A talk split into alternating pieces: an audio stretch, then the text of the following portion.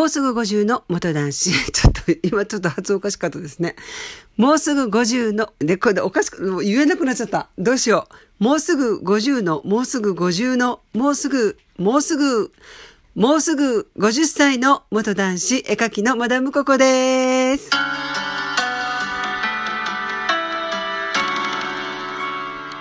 はい、いつまで経ってもちりと始めることができないことをお許しください。今日もお便りを読んでいきたいと思うんですけれども、今日の、えー、ちょっとじっくり喋りたいなと思うのは、座敷わらしの経験談をこちらでも喋ってくださいというお便りいただいて、ちょっとまだ舌が痛くて、回ってなくて申し訳ありません。舌をちょっと噛んで、そこからずっと口内みたいになっていたいんですよ。申し訳ございません。あの、座敷わらしのことをお話ししたいんですけれども、その他のお便りも読んでいきたいと思います。まずは、前回のラジオトークにいただいたコメントです。自分に酔っているなどのコメント悲しいですね。ココさんが真剣に自分と向き合って生きてこられたからこそのココさんの言葉、感情は私にはぐっと入ってきますよ。いろいろなテーマの配信感謝しています。ありがとうございます。前回ね、私の講演会動画とか臨死体験の動画を聞いた方で、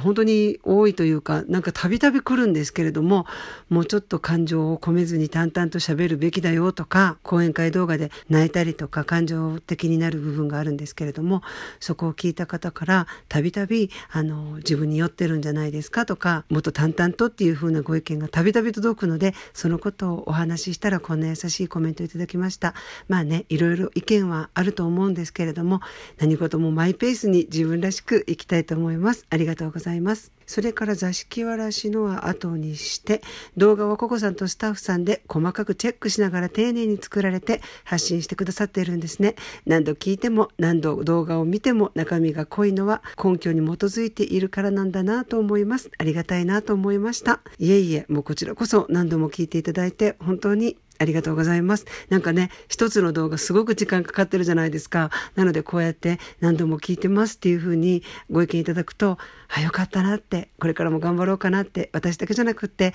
スタッフもすごくこういうコメントには支えられています。ありがとうございます。ココさんは情熱的だから夢中になってトークされてて時間切れになってしまったんですね。ラジオトークのトンボ切れになってしまったのは初めてですね。笑っちゃいました。失礼しました。ココさんの一生懸命さに乾杯ですとありがとうございました。今回もわかりませんよ。またちょっと途切れるかもしれないので覚悟して聞いていてください。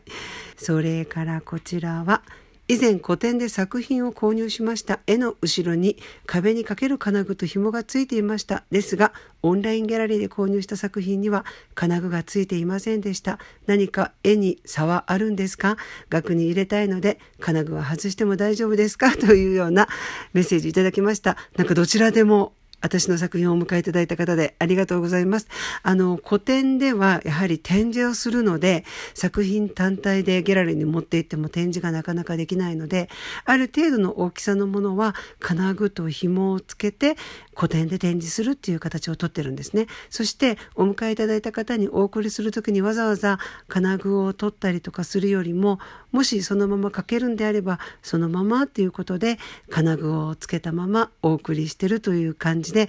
金具がついてるとかついてないはもう全く差はありません。はい。オンラインギャラリーの場合は展示じゃなくて、もうそのままっていう感じでお送りしてるものもあるので、金具がついていたりなかったりもあるんですけれども、ついていない場合もついている場合も作品には差はないので、ご心配なく、あの、撮っていただいても大丈夫ですし、逆になんか付けたい位置に付け替えていただいても大丈夫です。金具をね、ネットで探す場合は、ヒートンっていう風にカタカナで検索してもらったらたくさん出てくると思うんですけれどどもまたは額縁空白金具で検索してもらったらたくさん出てくるのでご自身のねお家に合うもので入れていただいたらいいと思います。どうしても展示用なので展示に沿った金具の付け方をしているのでお迎えいただいた先ではその金具が合わないこともあると思うのでどうぞお好きな金具をつけていただいたり額に入れたいので金具は外しても大丈夫ですかと書いていたんですけれどもね額に入れる場合は金具は邪魔になるので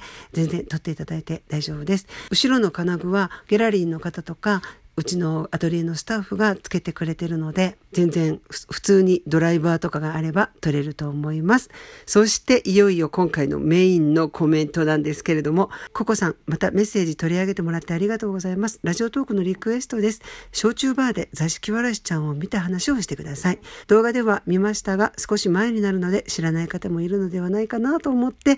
というリクエストありがとうございます。これはもう動画でもしてるんですけれども、ココアートチャンネル空白出し木わらしと検索してもらったら動画も出てくると思うんですけれども、あれはもう何年も前になるんですけれども、私が活動を復帰する前に、お友達がネイルサロンと焼酎バーを経営してるお友達がいたんですね。すごいでしょ？ネイルサロンと焼酎バーですよ。すごいでしょ？そして私が何もね、その時復帰だけで、あの、いろいろなね、人脈も作りたいし、今までやったことがないことをしてみたいっていうふうに友達にお願いしたら、ネイルサロンとか焼酎バー手伝ってみるっていうふうな形で言われたんですけども、ネイルサロンっていうのはちょっと技術がいるので、無理なので、焼酎バーのお掃除とかだったらいいかなと思って、そして、あの、私の画集をね、置いてくれるっていうふうな形で言ってくれたので、焼酎バーに行くことになったんですね。週に1 1回か2回くらい行ってたんですけれども、ある時、私はそこの焼酎バーの鍵を持ってないので、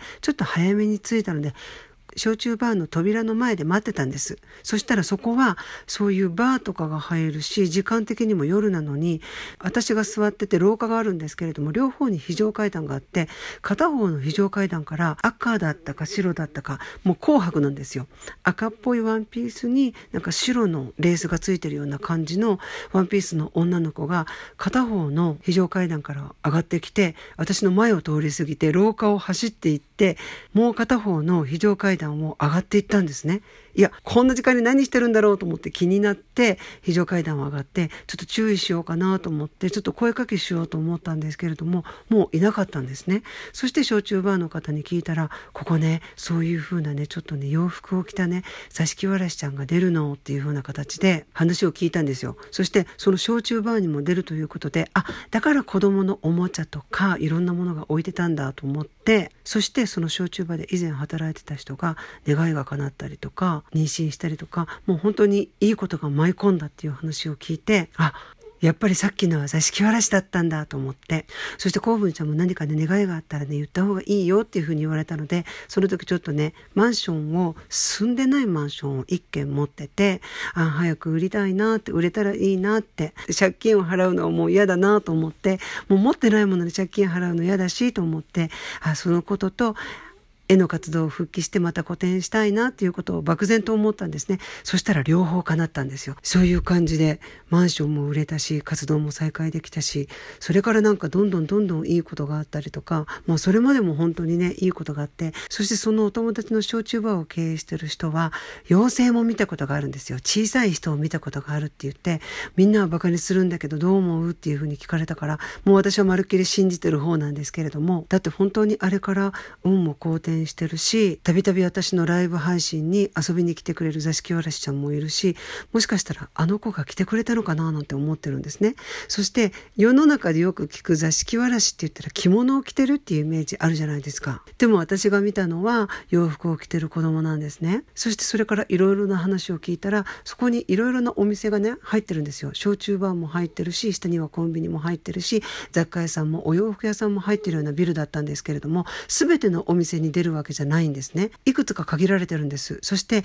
座敷わらしが現れたとこはみんななんかいいことがあるっていうふうなことを聞いたので私は信じてるんですけれどもっていう話をしてたらあっという間に時間が来てしまいました。なのでもうちょっと詳しく聞いてみたいという方は、ココアートチャンネル空白座敷わらしで検索していただいたらいいと思います。それか、後ほどここは説明欄があるので、また後ほど説明欄にその座敷わらしの動画のアドレスも貼っておくので、もしこのラジオトークで私を初めて知ったという方は、ぜひその動画もご覧ください。今回このリクエストでお話をするきっかけになりました。メッセージいただいた方ありがとうございましたということで、